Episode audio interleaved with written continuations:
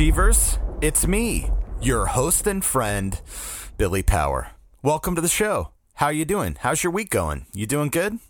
I hope you're uh, you're killing it out there. I know that you are. Um, my guest this week is Mr. Matthew Edwin Johnson. Matt and I have been friends for over 20 years.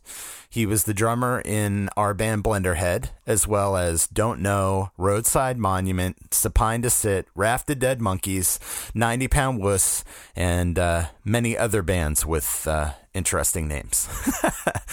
Matt is an incredible musician. He's a writer, a husband, and a father of two lovely girls. And on the first hour of this two part interview, um, we get into Matt discovering punk uh, learning to play the drums and the beginnings and endings of his uh, various music projects. Um, Matt is definitely the best drummer I ever played with. Um, and many people don't know this, but Matt's actually a really good songwriter. He wrote uh, and contributed many of the uh, main guitar riffs to a lot of Blenderhead songs as well as lyrics. Um, so not just a drummer, just a very well-rounded uh, guy. He's uh, one of my favorite people. It was uh, great to catch up with him. Uh, so thank you for listening, and please enjoy the show.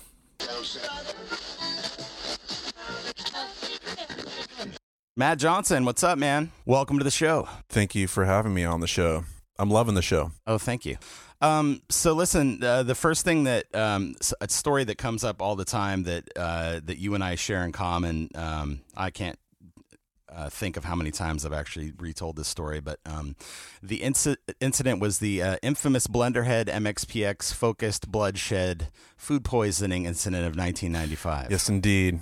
Yes, indeed. I wish the Yeah. memory was uh, snuggle time or something. Instead, instead it was the Taco Cabana food poisoning story. Yeah, that Yeah. was that was good times. That was good times. So I, th- I think I woke up first in the middle of the night and kind of projectile vomited into the bathtub in our room or something. I was completely it was passed all- out. Was completely unaware. Yeah, how did you do after that? Like, it seemed like you were okay the rest of the day. Did you kind of just take care of business and then you were all right, or I, nah, I think I stopped puking and then it was diarrhea Mm. after that. yes? By the time we got to the venue, everyone was stuck in a stall. There was like, if you had to go, you were kind of out of luck, which uh, kind of leads into the story a little bit. There was only a small handful of people that didn't get sick, and those were probably the people that went go karting that night. they were always looking for go karts. they made the right choice. Uh, yeah. So they did make the right choice in that situation. As I recall, you were always a little bit miffed that everybody was trying to track down theme parks and stuff because we were always on the way to a show and we had to we had to like check in and actually do sound check. And everybody's like, "Hey, man, yeah. hey, there's a gar- uh, go kart place in the next town," and, and you were like, "Dudes, we're working. Can we please get back on We're on vacation. get back on task. Yay. In this particular situation, yeah, vacation. In this particular situation, uh, go karting was the correct choice because we ate at Taco Cabana, and everyone that went, um, it must have been the special sauce and the black beans. I'm not sure, but everybody got sick, Yeah. and so I remember we were kind of doing a roundup at the beginning. Um, you know, everybody met in a central spot in front of the hotel and we're having a chat talking about the day and Yuri is the first to go down like he gets sick in front of everybody and everybody just like backs away. Like oh man this guy's got the plague. What's what's that all about? And you were like oh yeah I was sick last night. And and then we were and then it was like oh boy I think this is going to be a thing. And uh, I was just thinking about this earlier. It's funny to think about how the way that we stayed in communication with each other on the road then is that we had CBs remember oh yeah. I totally forgot about Yeah. the CB radios. That's so, funny. Okay, kids, this is the days before cell phones, basically. I mean, there were cell phones, but nobody had one. And while we were on the road, we basically just talked to each other over a CB, trucker style. And I remember either Mike or uh, uh, Mike or Tom saying, "Oh, dudes, it's bad. You got to pull over. Yuri's getting sick in the van." and we literally just had to like uh, I don't I think we had a fairly long drive that day, at least a couple hours and like We always had a long drive. yeah, drive. totally. Thanks DLB for that. um, for planning for mapping out that tour. That was that was great planning on your part. But uh, yeah, Excellent routing. yeah. So everybody was crazy sick. We get to the venue, and uh, I thought that I was going to be okay. I feel like I have like a an iron gut even to this day. Like if my if my family gets sick, you know, all the kids are out, Rose is out, like puking, and I can just like withstand it. You know, just like clench my teeth, and I'm not puking, man. But uh, not so in this case. So everybody is basically stuck on the bathroom all day or passed out um, and the show's about to start, and I'm thinking, yeah, I, I think I'm gonna be all right. And then probably a half hour before the show, there's people start showing up, and I'm hanging out in the bathroom. I'm like, man, I think it's going down. And I'd already been in the bathroom, you know, to the toilet doing not puking but other things, um, and so was everybody else. So yeah, sure. I go in there. And all the stalls are taken. It's a full Yeah. house. Yeah, and I'm like, I'm like, hey man, hey man, you in there? Yeah, sorry, bro. It's all... I'm like, oh, I was in stall one. I remember yeah. that. I was like, come on, guys. And um, the bath, you know, people are starting to come in, and this kid comes up to me, and uh, he's a, he's like, y'all on Blenderhead? yeah, y'all on Blenderhead? And uh, and I kind of I put up my finger. It's kind of like, dude, you're gonna have to hang on for a second before I can talk because I'm I'm ready to just totally hurl. And I I get that uh that that disgusting um you know break out on a cold sweat and my mouth starts watering and I know it's just about ready to go down and there's no stall. What am I gonna do? and I just grabbed the hot and cold of the sink and just started going for it. and uh, just completely yacked up every last ounce of fluid in my body. And the kids, and the kid keeps talking to me, and he's all, he's all, y'all that nervous for the show? he thought you Yeah, were nervous. nervous? That's like one of my so Yeah. good. It's one of my all-time favorite stories. He literally thought we were like shitting our pants and throwing up in the sink because we were, had stage fright. Yeah, yeah. And it, my my uh my my biggest fears had come true, and somebody was trying to catch me off guard before the show for an interview, and I, I was so nervous. But um, hope you know, thankfully, Tom Wisniewski from MXPX saved the day. Gave gave the kid the old Vulcan shoulder and pat on the back and said, "Buddy, now's not a good time," and pushed him out the door. So, so that was that Uh, and then I would say times. good 24 hours after that, even I we um everybody was still kind of sick. Like the worst was over, but we still had to play the show, and it was horrible. I mean, I uh we played maybe half a dozen shows, I actually half dozen songs. the way I remember it was we didn't even we weren't even sure like what happened or if it was Taco Cabana until we got to Cornerstone and ran into the Focused and Bloodshed Oh. kids and they were all like, "Yo, we got so sick. Did you guys get sick?" We're Yep. like, yeah. They're like, "Oh yeah." Yep. Like we thought maybe we had a flu bug or like I don't think we ever made that connection until we saw them and knew that it was like literally every single person that ate there got violently Yep, ill. totally. And uh, we had so we played the show and it was horrible. I felt like I was gonna yak the whole time. It was just awful, awful, awful. And then I want to say for a good twelve hours at least, everybody was still kind of you know getting nursed back to health and and uh, Oh yeah. we had one of those crazy all night drives, which was pretty common on that tour. You know, play the show, Mhm. everybody's deathly ill, and we have to get back in the van in 100 degree heat and drive to freaking Podunk, wherever.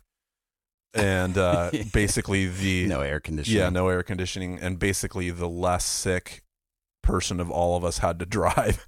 And I was basic, I was like hallucinating on that because I was so dehydrated. And uh, by the time it was morning, we stopped at a truck stop. And I'll always remember this Yuri, drummer, the drummer from MXPX. He's, he's like, Well, man, I'm really hungry. I think I can finally eat.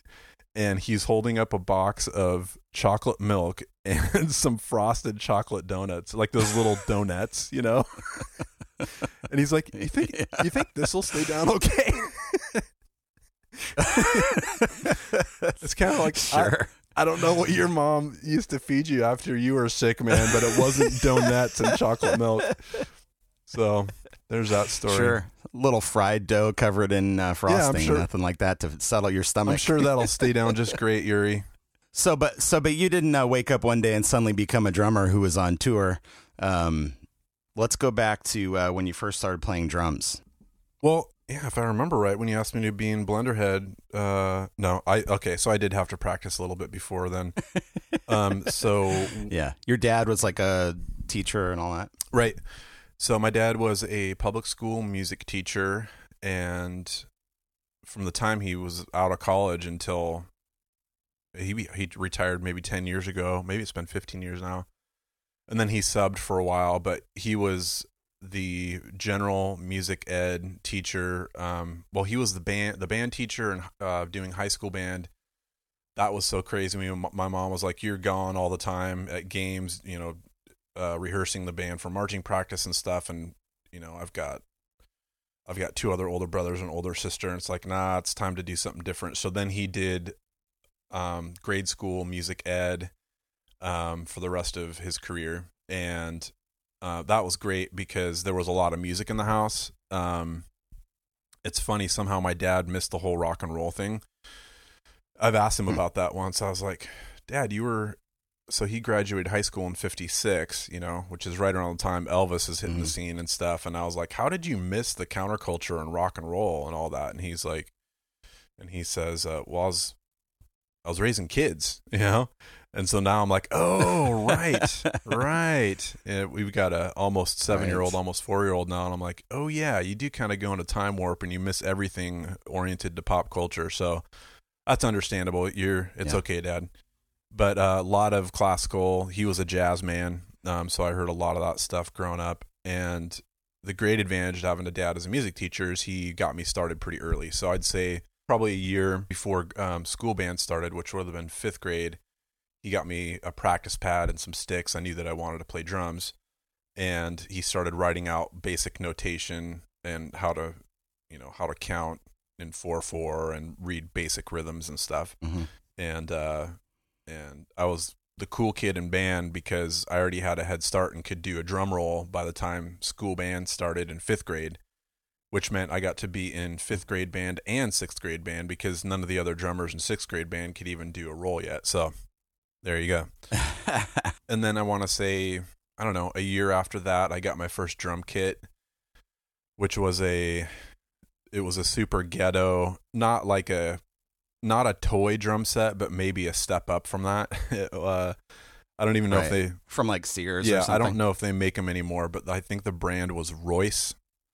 And my folks had some friends who had a teenage boy who had played drums and then got bored of it and were trying to unload him. And on the kick drum, it had this insignia of his band, Revolution, and these cool, you know, and this cool font that he'd done in Sharpie, you know. So it's maybe some Nice. some sweet '80s rock action revolution. Maybe that maybe that first demo's worth millions now if you if anybody has a copy of it. Oh yeah. So played in um yeah, just all through school played in school band and there were a few times where I had some some jerky band teachers and I was like, "Dad, I can't deal with band anymore. I, I just don't want to do this." And he's like, "Oh, you have so and so as your teacher, right?" Yeah, he is a jerk. Just wait a year, it'll get better.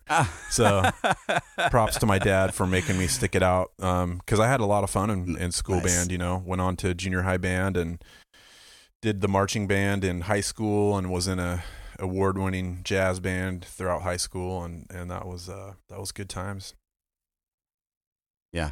Now, by the time I met you, you were fully into punk. So, uh, how did how did that come into your life? What was the discovery Yes, of punk rock that in was life? back in the 80s man it was the archaeological dig we didn't have the interwebs back then so i had a i had a buddy up the street jim walker i've lost track of jim walker jim if you're out there look me up man. Let's let's let's hang out.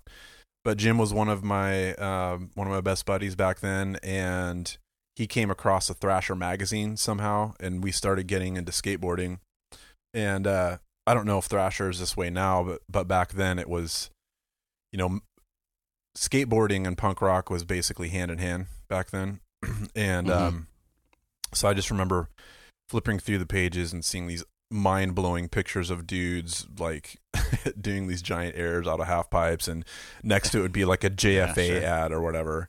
I want to say I won a, uh, the local college station did some call-in thing. The first caller will get tickets to the JFA show, and this is you know in like '95, like years after that. And I called in and I got tickets and I showed up to the show and they didn't have my tickets. I was pissed. What's up with that? I've, I've been robbed, man. Um, but anyway, so Jim Walker had a had some Thrasher magazines, and we were kind of getting turned on to this whole subculture. and we also used to go down to go down to the lib- the local library, and uh, we'd check out records. Yes, records. I know that records are making a comeback now, but um, back then it was cassette tapes and records. That's what you had. So we went down. They had punk records at your library. Yeah, it was cool. They there was some there must have been a cool kid working there because they had man, they had they had probably most of the SS SST records catalog um in the library. SST put out um mainly Black Flag, Meat Puppets, Minutemen, Husker Du, uh Saccharine Trust, Saint Vitus, Descendents. Descendents, yeah. Um. So that was pretty badass. They had a really great catalog, and so we would just pick up records that seemed interesting, even if we didn't see ads from Thrasher or whatever. We you'd see a cool record cover, and you you know you check out a record. You get twelve records, and then you know go back home and listen to your twelve records. So one of the records I got was Husker Du's Zen Arcade, which was a uh, it was like a double, it was a you know double gatefold, uh, double twelve inch gatefold uh, record, and it was basically Yep. a. Uh, it was almost like a punk rock opera. It had like it was like a th- a theme record, you know, Concept album. concept album, which was kind of a thing, you know, and it was seventies rock bands and eighty bands, eighties bands, but they were um they basically were a hardcore band, and I think it was right around the time that their sound had shifted just a little bit. So maybe a record or 2 Mhm. after that, they put out like "Flip Your Wig," which was way more commercial, and then later "Warehouse Songs and Stories." But prior to that, they basically were a hardcore band. They were just a really just balls to the wall hardcore band, and we um half of the songs were s- sort of showed that you know a little more sensitive side, you know, with more arty songs with piano and more melodic.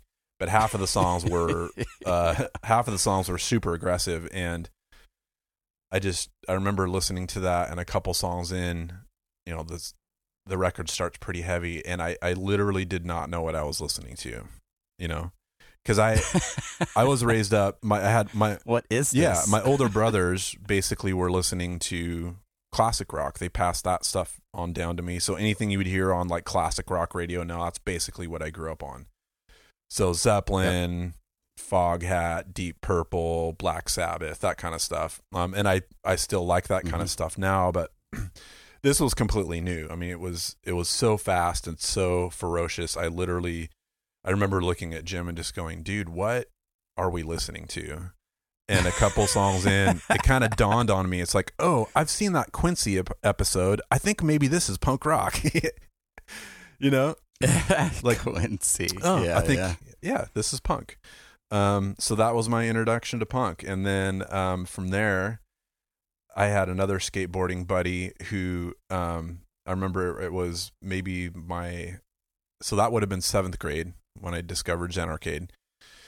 And then we picked up JFA. I think I've got a Sex Pistols tape at the local store, which was kind of a bummer because it basically was just kind of high energy rock and roll. I was like, man, this isn't fast, you know. Um, I thought these guys were like the grandfathers of punk, you know. But um, so faster was better, basically. Uh, my my buddy Lance had an older friend. It was always the older friend, you know, who uh, yeah, sure. Who had some some great tapes and it was the i want to say christmas break of my eighth grade year. He'd call me up and he'd say hey man kyle's got some awesome tapes. You got to hear this. And he would play me stuff over the phone.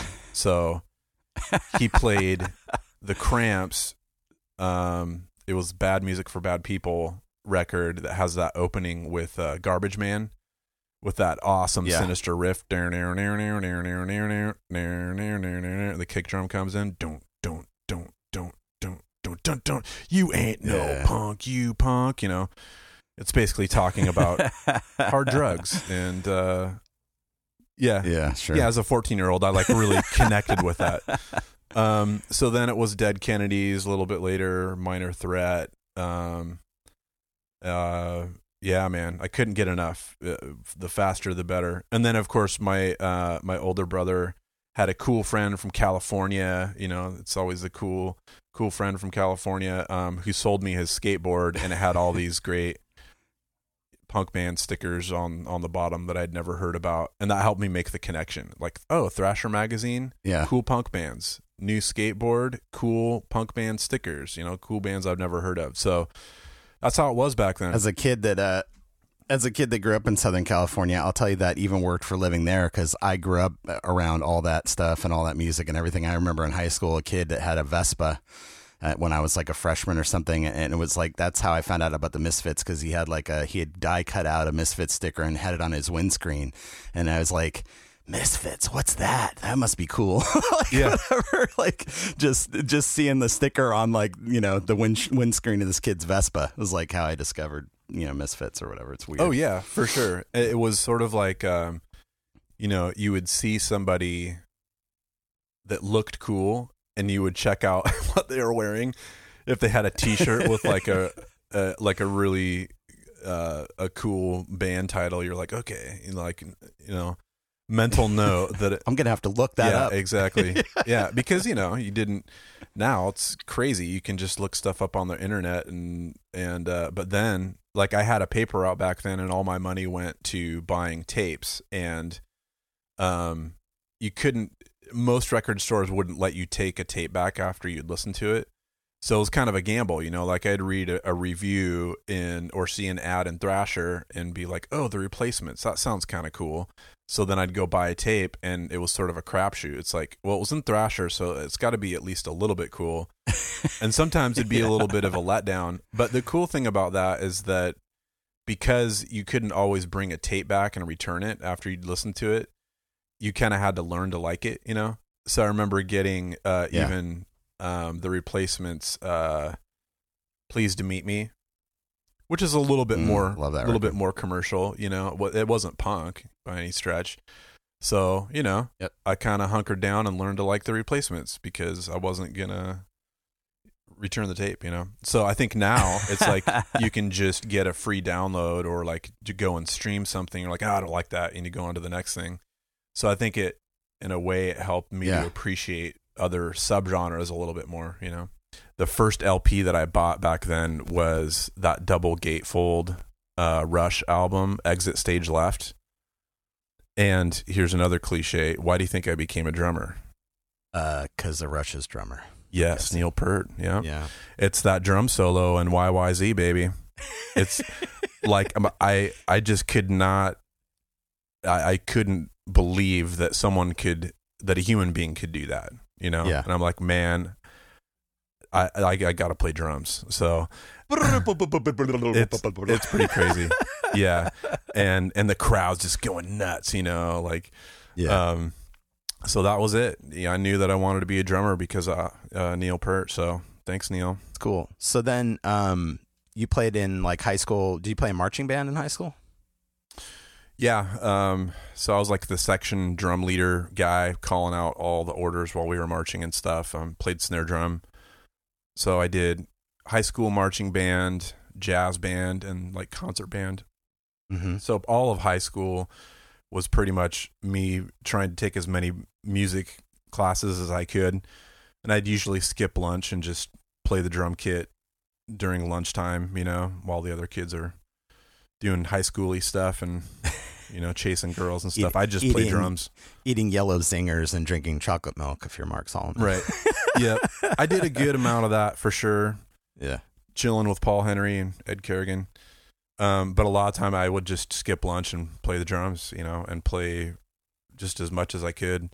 And I think I don't know, but junior junior or senior year I was probably playing as much as like a couple hours a day because of band and my own practice time at the school. Mm-hmm.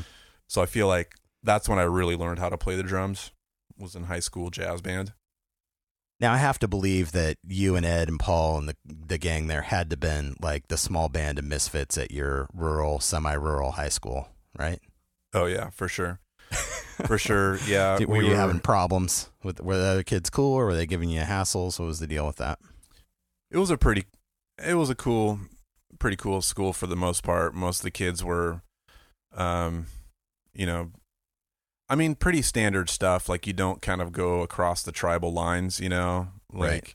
most of the jocks sticks with the jocks, and the stoners and the and the punks kind of hang out together. And um, but it, I mean, there was never any trouble, you know. It was just sort of understood, like, hey, I stick with my people, you stick with your people, and never the twain shall meet. You know, that's Right. kind of how it was Yeah. and uh, we had we were sort of like double whammy dorks because we were punk rockers and we were in band so um, that's pretty about as low on the totem pole as you can get in high school But- high school social structure.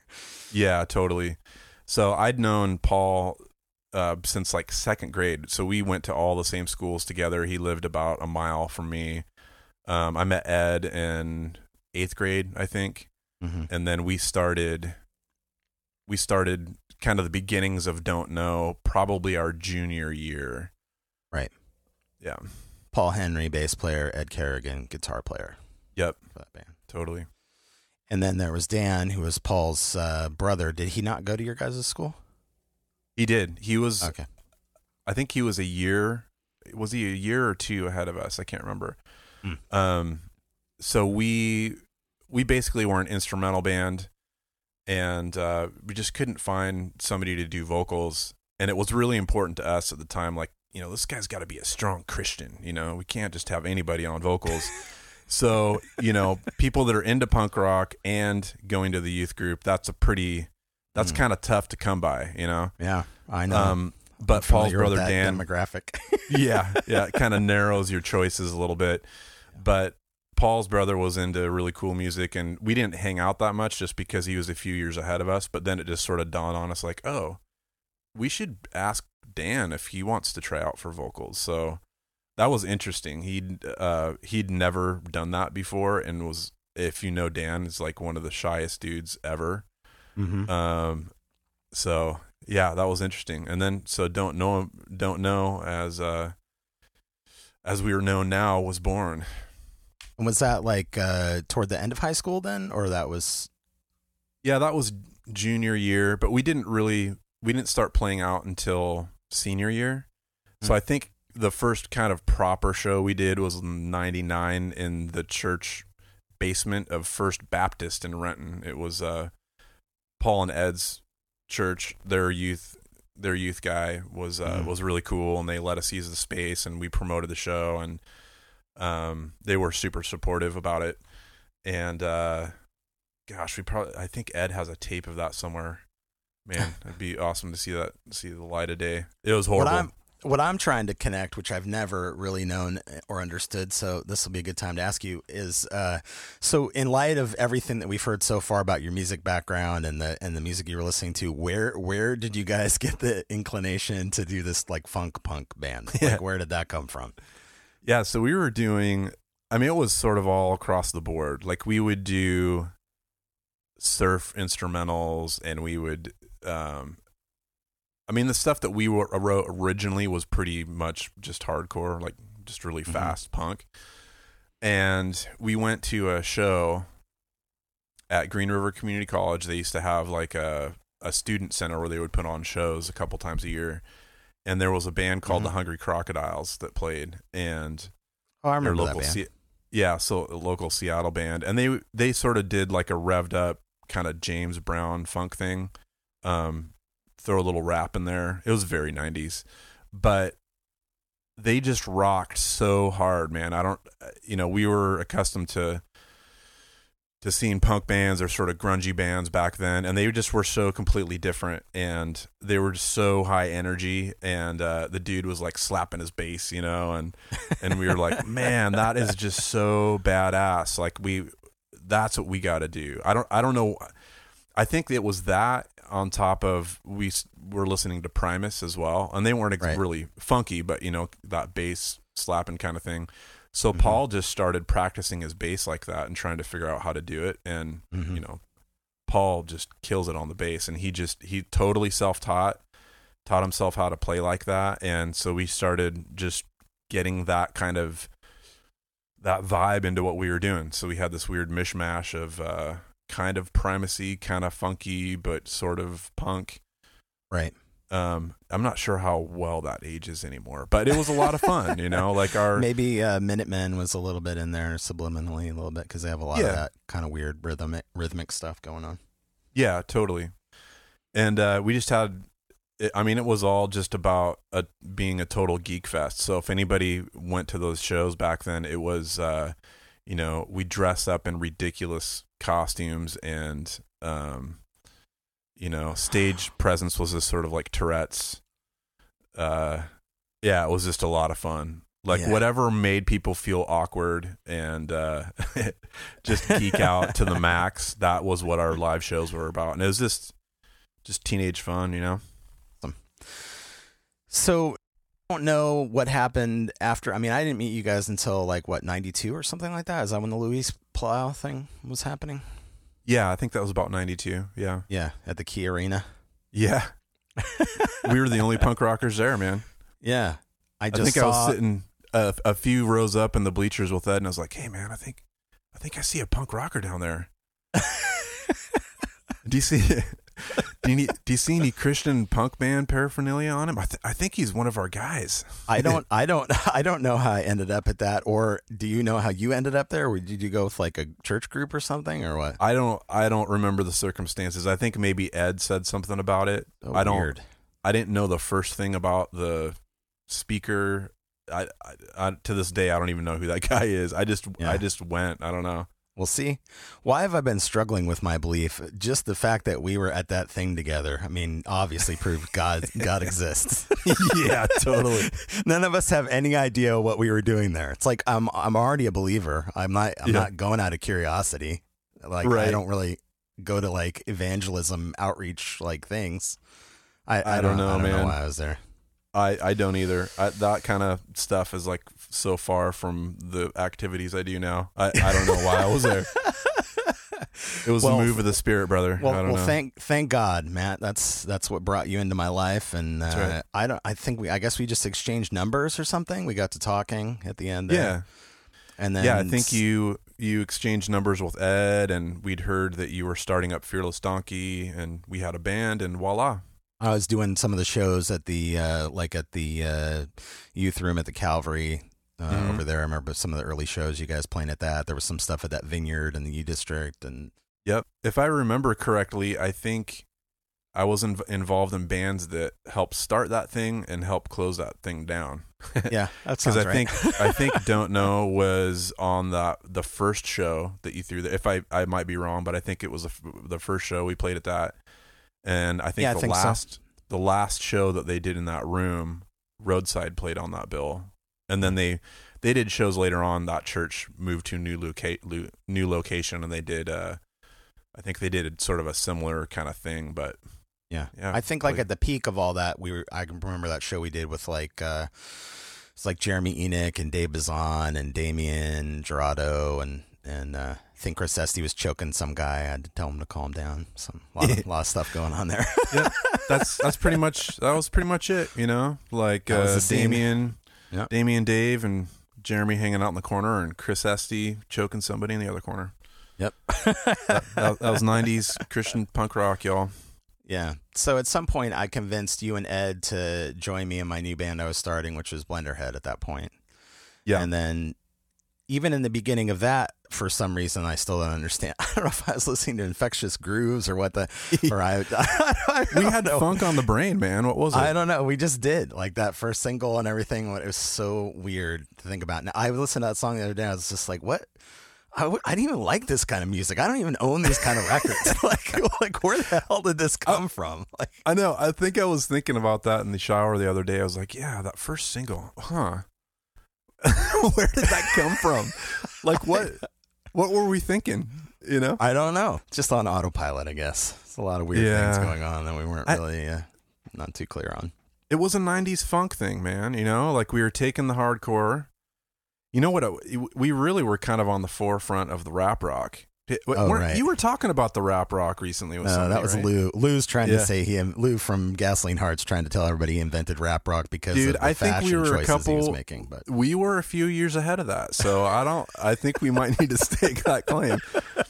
There wasn't any rap happening, but there was definitely some funk. You know, sure, that's sort of like uh, you know tracing the roots of uh, of music back to their proper place. I think that's it puts us squarely where it needs to be. The first Actu- uh, Blenderhead single. Oh, you know what? I think I know where that guitar thing came from. I think I finally remember now. Remember that Gorilla Biscuit song that we used to listen to that had that bridge at the end that had the like funky, like syncopated Oh. guitar thing w- Yeah, over yeah. the bass line or whatever? Uh-huh. I think that's kind of, we were just basically ripping that off. I think is Ah. maybe kind of where that came from. Yeah, we probably would have done better to rip off some of the other riffs, but uh, Yeah, it was a horrible, horrible botched uh, Gorilla Biscuit to rip off. Yeah. Well, live and learn, man. Live Sure. and learn. Well, it's on YouTube, kids. You can look at that later. We won't spend any time, more time thinking about that.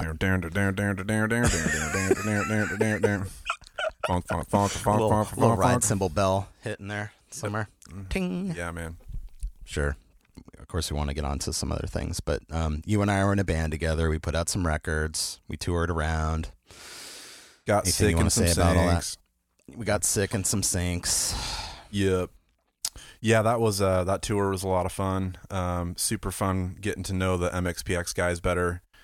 And uh I got to say I on that tour I spent a good bit of time hanging out with those guys and I'd be sick of you guys so I'd go hang out in their van and, you know, drive with them to the next show. And I I remember thinking at some point I don't know how these guys are going to continue to be a band after this tour. Just like the bickering and the fighting, and it's kind of amazing. You know, twenty years later, here they are. They're still. I think they're still playing shows. They just We played just locally. played in Seattle like a week so, ago. Yeah. So congratulations to MXPX for for sticking it out and being the veterans. You know. Way to go. Way to hang in there. Yep. Well, I that time uh, in my life is mostly important to me because that's where you and I think became really tight friends. I was uh, best man in your wedding uh, Mm-hmm. for a brief period of time there. You lived with me and my first wife when you're going through sort of a rough patch. Thank you for Um, that. By the way, I was thinking about that the other day. Billy Yeah. Power is one of the most uh, loyal dudes you will ever know. So I appreciate that.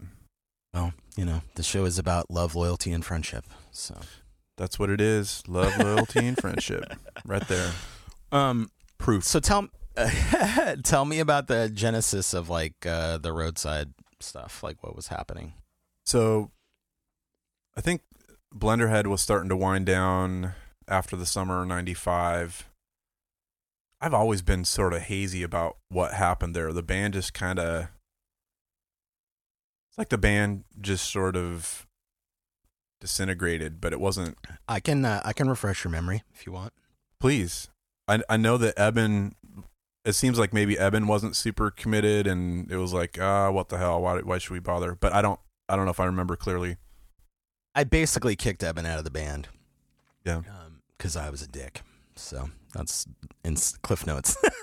But, yeah. I know him and him and Ed went on like a mission to Africa, and then uh, he came back, and there was just sort of like this push and pull between uh, like songs that he was writing and he would sing on, like on Muchacho Vivo, and then Mhm. songs that I would sing on, like whatever. And because I was just some kid in my twenties, and I, for whatever reason, I felt threatened by you know like that kind of stuff, and and um, he was playing in that other band with Damien, I think, and just doing other stuff, and I would just like, Yeah.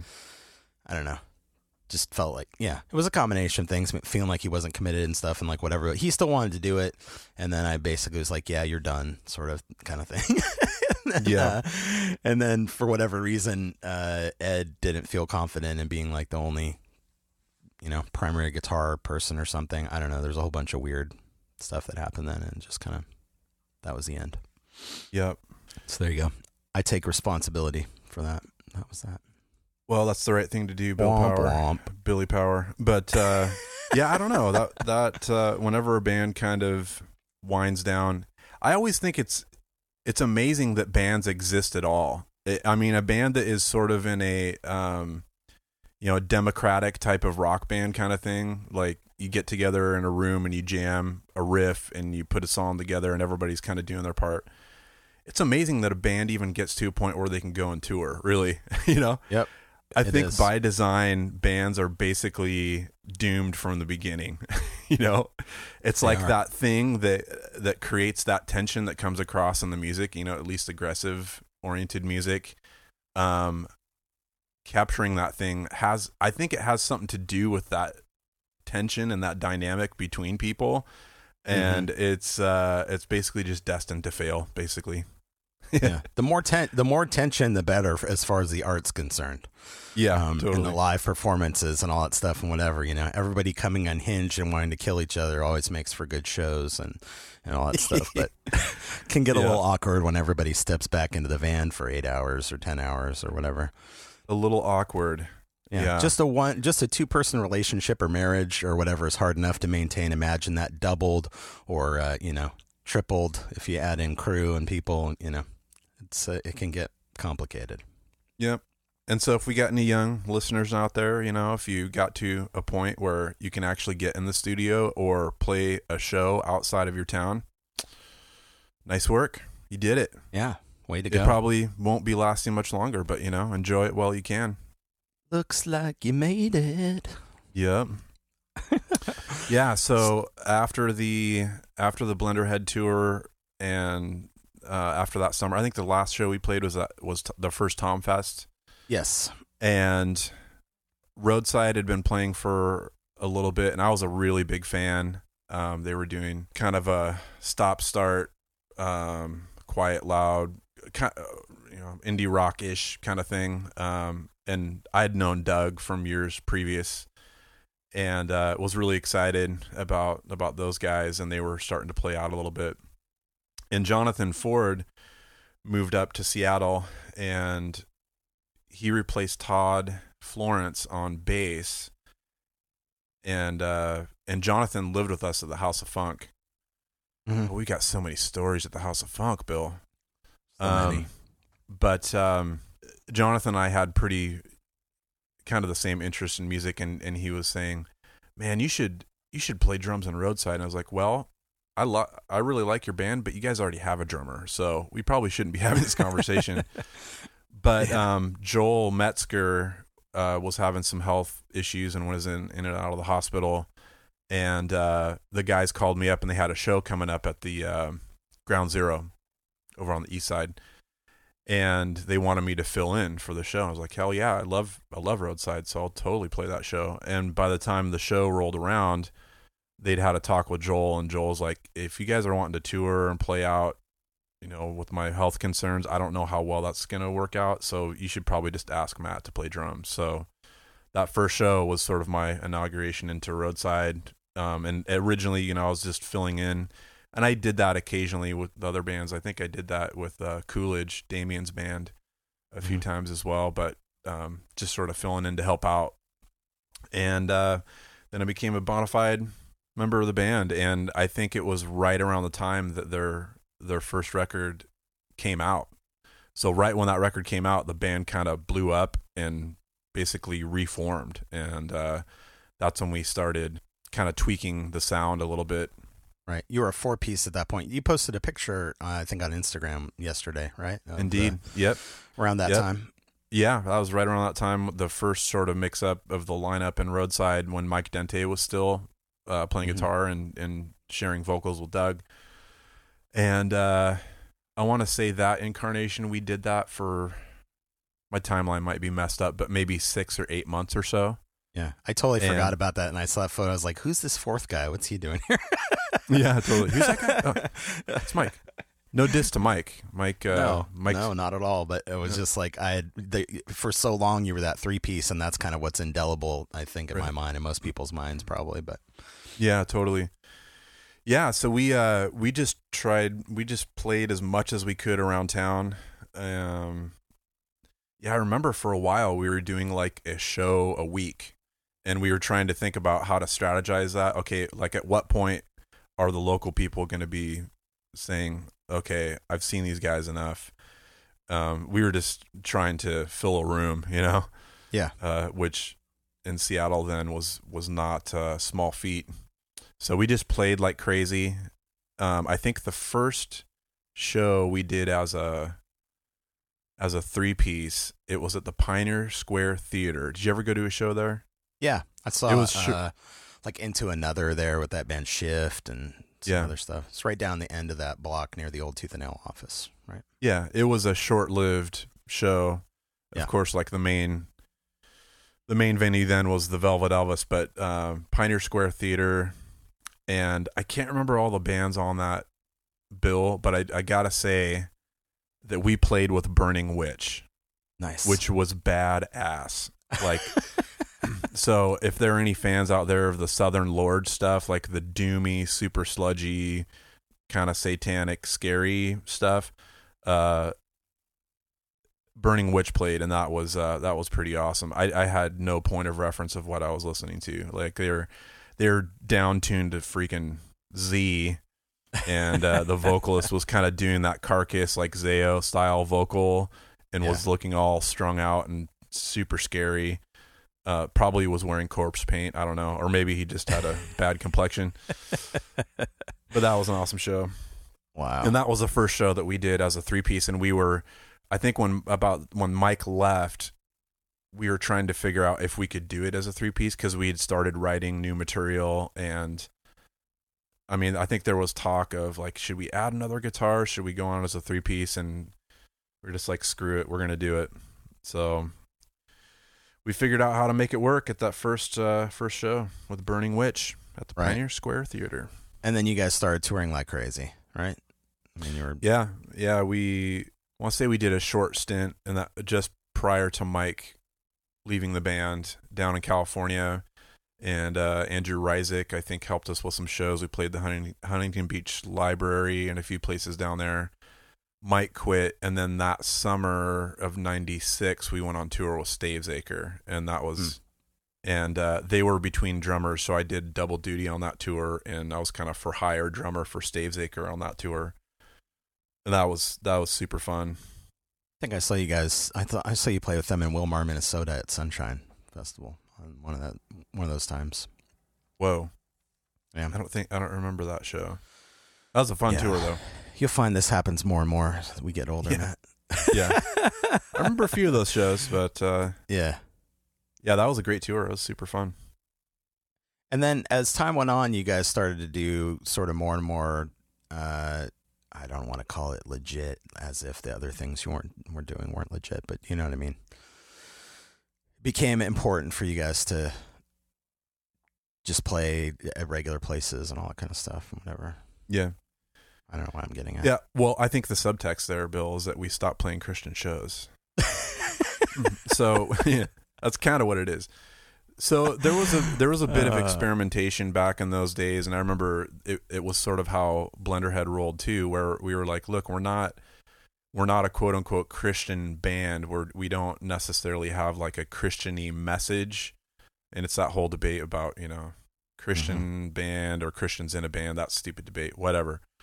Read addicted to addicted to mediocrity, and you'll you'll figure it I out. already- I already feel my stomach get, getting in knots. yeah, I know, I know, we, but we still got to go there. So oh, I, I feel like in those days, bands were saying, yeah, you know, like Blenderhead, that's not what we do. You know, when we played Seattle, we were just playing all ages shows and playing in bars and stuff. And then we went on that tour. We there was sort of a high priority that we would play shows that were sort of general type venues. Like, Mhm. so you might have like a youth pastor guy putting on a show, but it would be say in a gymnasium or it'd be like in a neutral place, so it wasn't creepy and churchy. local theater or whatever. Yeah, but I feel like those kinds of tours always ended up being kind of creepy and churchy. So Mhm. um, uh, that was a, a little bit of what that Blenderhead MXPX tour was like, if I remember. Um, we kind of split the difference on it, and you know, we had uh, we had a man about half and half. Yeah. Yeah, we had a management company, and we, you know, of course, we weren't booking all of that, so we didn't have complete control on the venues. And then the Stavesacre and Roadside tour was a little bit of that too. It was it tended to be kind of general venues, but was still pretty churchy. And I just, I f- I just felt really out of place with that because those bands just were not. We didn't have like a super evangelical message, and yeah, we were on tooth and nail. There was definitely a subculture there, but um, it was really hard to connect to that whole vibe. So you pl- you know, it wasn't uncommon to play a show and then you have kids coming up to you asking you weird questions like, "Are you a Christian? Will you pray with me?" You know that kind of stuff. and um, I, I, it was just like I didn't, I didn't sign up to this. I, I didn't sign up for this. Like I'm in a, I'm in an indie rock band. I'm in a punk band. This doesn't make any sense to me. So I'm a drummer, that- not a therapist. Exactly. Um, and I'm not your pastor. So after that tour, um, we just decided, yeah, we're not going to do tours like that again. So Doug started booking all of our tours and literally just got on the phone and started cold, cold calling venues. And um, it's funny too because Doug would go down to the tooth and nail offices and just use the telephone. Sorry for that long distance bill there, Brand. Uh, the long distance phone bill.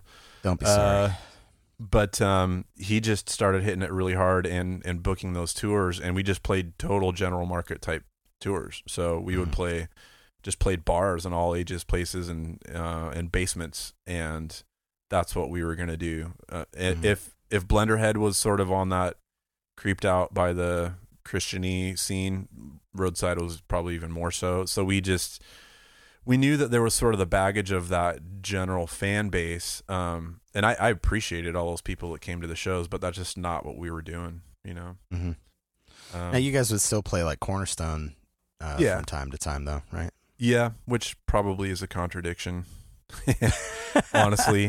But uh, yeah, I mean, I felt like some of those trappings weren't there as much at Cornerstone, um, and honestly, it was uh, a good place to meet up with friends and sell a lot of merch. So yeah, there was i think there probably yeah there's a lot of conflict of interest with that for sure. But it was an opportunity to play in in front of a ton of people. I mean those by far were the biggest shows we ever played same with blenderhead too i mean playing in front of like 1500 people is pretty awesome when you're accustomed to playing to like 80 yeah, no question.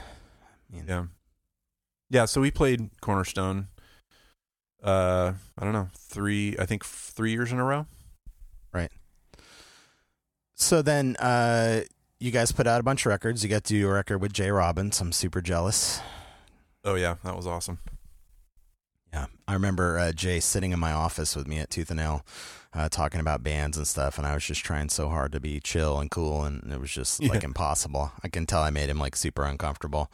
Um, they would later when he came to town with Burning Airlines and stuff, they would put me like on the list. Like I remember when Jawbox came and I had a broken leg, and I was like on the guest list, and I'm like, I, I've made it, man. My favorite band put me on their guest list or like whatever. But then That's I was just like every time I got around that guy, I was like, uh, uh, uh, uh, uh. Yeah, totally. I know, I felt the trying way. so so hard to be nice, but I was just like I just could not. I was just fanboyed out around that guy. Yeah, I was like the uh the Chris Farley skit, like, uh remember um remember that time uh you were in a band? like, hey bro, uh you can just relax. It's it's all good. You know? I felt the same way. And um we were me and let's see, I was living with John Spalding in the basement of this really ghetto apartment building. And Doug and Jonathan lived upstairs, and I think Jay was crashing up in their apartment and uh or maybe he was staying with me and John. I can't remember. But somebody called for Jay and it was Kim Coletta. And I was like, Sure. dude, I just it just blew my mind. I was like, I'm I'm talking to Kim Coletta from Job bass player for Jawbox on the phone. Yeah, yeah, yeah. And Jay Robbins is staying at my house. Like I've made it, bro. I made it, man. So that was uh that was pretty great. That reminds me of when we were recording uh, Muchacho Vivo, and we found out that Joan Jett had just been in there with like the Gits or somebody producing the record. Oh yeah. Remember that? And there was like the cough drop on the on the on the uh, music stand, and and Eben's like, "Wait, wait, this is Joan Jett's cough drop." and he like he put it in his mouth. Hey guys, guys, I'm eating Joan Jett's co- cough drop.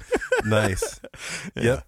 Occa- occasionally you get that lucky break, man, and you you get to uh, Taste the greatness. taste the greatness of the cough drop. That's right. Now, what was the house after the House of Funk where we did many shows and you guys all lived together? And what it was at Hiawatha House? Is that the other Yeah. the post? Yep. so House of Funk, um, all the kids out there can watch the Tooth and Nail documentary. It just came out, talks a little bit about that. So some of the early Tooth and Nail bands would come through. It was just a totally gross, dilapidated house in the U district, just super Yeah. ghetto. Bunch of dudes. House of Funk, there. as in funky gross, more Funky than gross. music. yep, indeed. Like matted brown carpet, funky gross.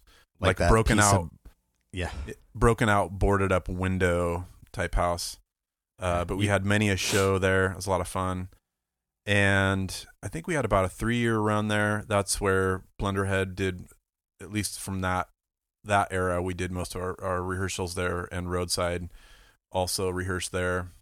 Yep. And uh, and so I was about three years at that house, putting on shows, um, rehearsing in the living room, and then we moved up a few blocks up the street to a nicer house, moving up in the world. yeah. It was actually a house where there had been a fire, and it basically had been all completely remodeled. Like the the uh, insurance money, they just it was this cool old house that they just completely redone. It was like moving into a new house. It was awesome. Um, so that was a smaller group of people. It was me, Doug, Jonathan from Roadside, James Morelos, who was doing A and R at Tooth and Nail, uh, Jeff Betker, ninety pound wuss. That's right. I forgot Jeff was there. Yeah, and then um yeah, so we did some we did a few shows in the living room there. We had really uptight landlords and eventually got probably illegally booted from there. He ne- never gave us any written notice. I remember seeing uh, Mineral play in the basement. Yeah. there at that house. Yeah.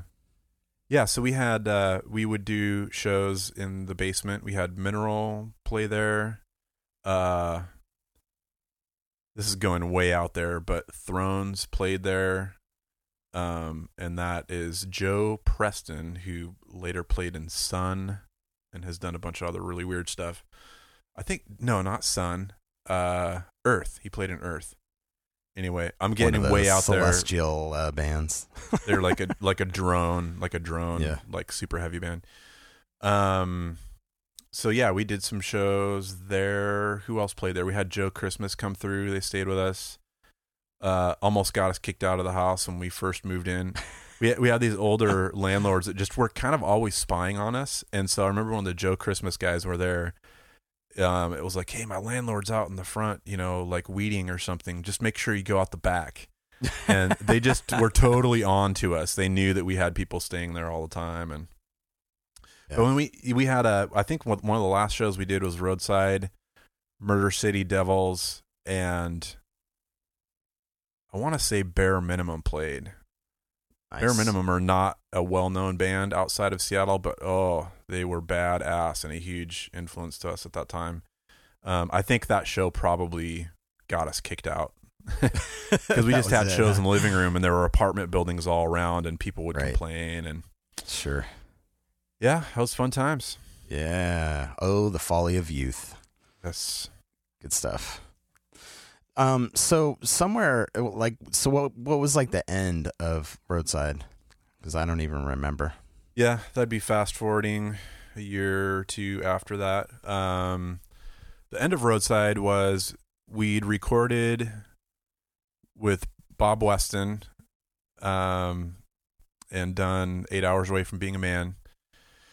And we toured on that um, as much as we could.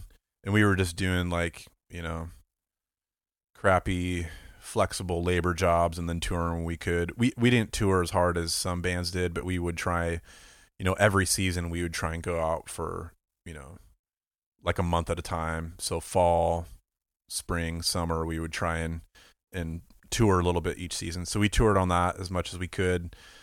And then we recorded I'm the I'm the Day of Current Taste with Jay Robbins uh sometime in 97 or 98 can't remember exactly when that came out. Um, that that came out like end of summer '98 or maybe fall of '98. So we we toured that summer. Uh, went out to Cornerstone and did that whole thing. And uh, it was before that record came out, but we we played one of the bigger stages at Cornerstone. That was great, and and played a lot of that material. And we got back that summer, and uh, I felt like that tour went, went really well. And, and back then, you know, in those bands, it was a success was we're not spending our own money and draining Right. our own bank accounts. Not So in a I felt like- hole. Yeah. Yeah, totally. I felt like we kind of were at that place where it was like, oh, we're not going into personal debt by being on tour. That's great. Like we're we're making a little bit of headway and we're playing pretty good shows. Uh, sometime around that time, we got a chance to play with Don Caballero at the uh, um, Fireside Bowl in Chicago, which was a huge Wow. deal for us. Yeah. Um, and uh, they were an influence at the time for sure. So we felt like things were going pretty well. We got back. Um, Jonathan Ford started playing bass in Pedro hmm and uh, was kind of, I think there was a, maybe a little bit of overlap. I can't remember for sure. And Pedro Lion. Yeah. Yeah, he was playing with Bazan, and uh, and then he just decided he wanted to quit Roadside and move to Chicago, and that was He that. moved to Japusa when he, he- went there. Yeah, he moved to Japusa. Yeah. It was weird though. Like it, it really felt like it came out of nowhere. I remember Doug telling me, "Well, Jonathan quit and he's going to play in Pedro now," and it, it just sort of broadsided me. I was like, "What?" Like I, I didn't know there was anything wrong. I felt like things were going pretty well, you know. Um, so that was kind of weird. Uh, and I don't. It'd be interesting to hear his point of view. No, I mean, all these years later, no hard feelings whatsoever. But Sure. that was just kind of weird. The band just sort of disintegrated, and um, I remember being at Tom Fest. I think right after that happened, and I was talking to Jason Martin. He's like, "Hey, man, bro, just man, you just need to get another bass player, man, and just keep doing it, bro." You know that, how Jason Martin talks and uh, that just didn't. I th- I think we thought you know maybe Jeff Betker could step in Yeah. on bass and we keep going, but I felt like we were the kind of band where Very collaborative. very collaborative and it just felt creepy to have somebody else step in. So Yeah. yeah, we were done. The record came out, and uh, that was that.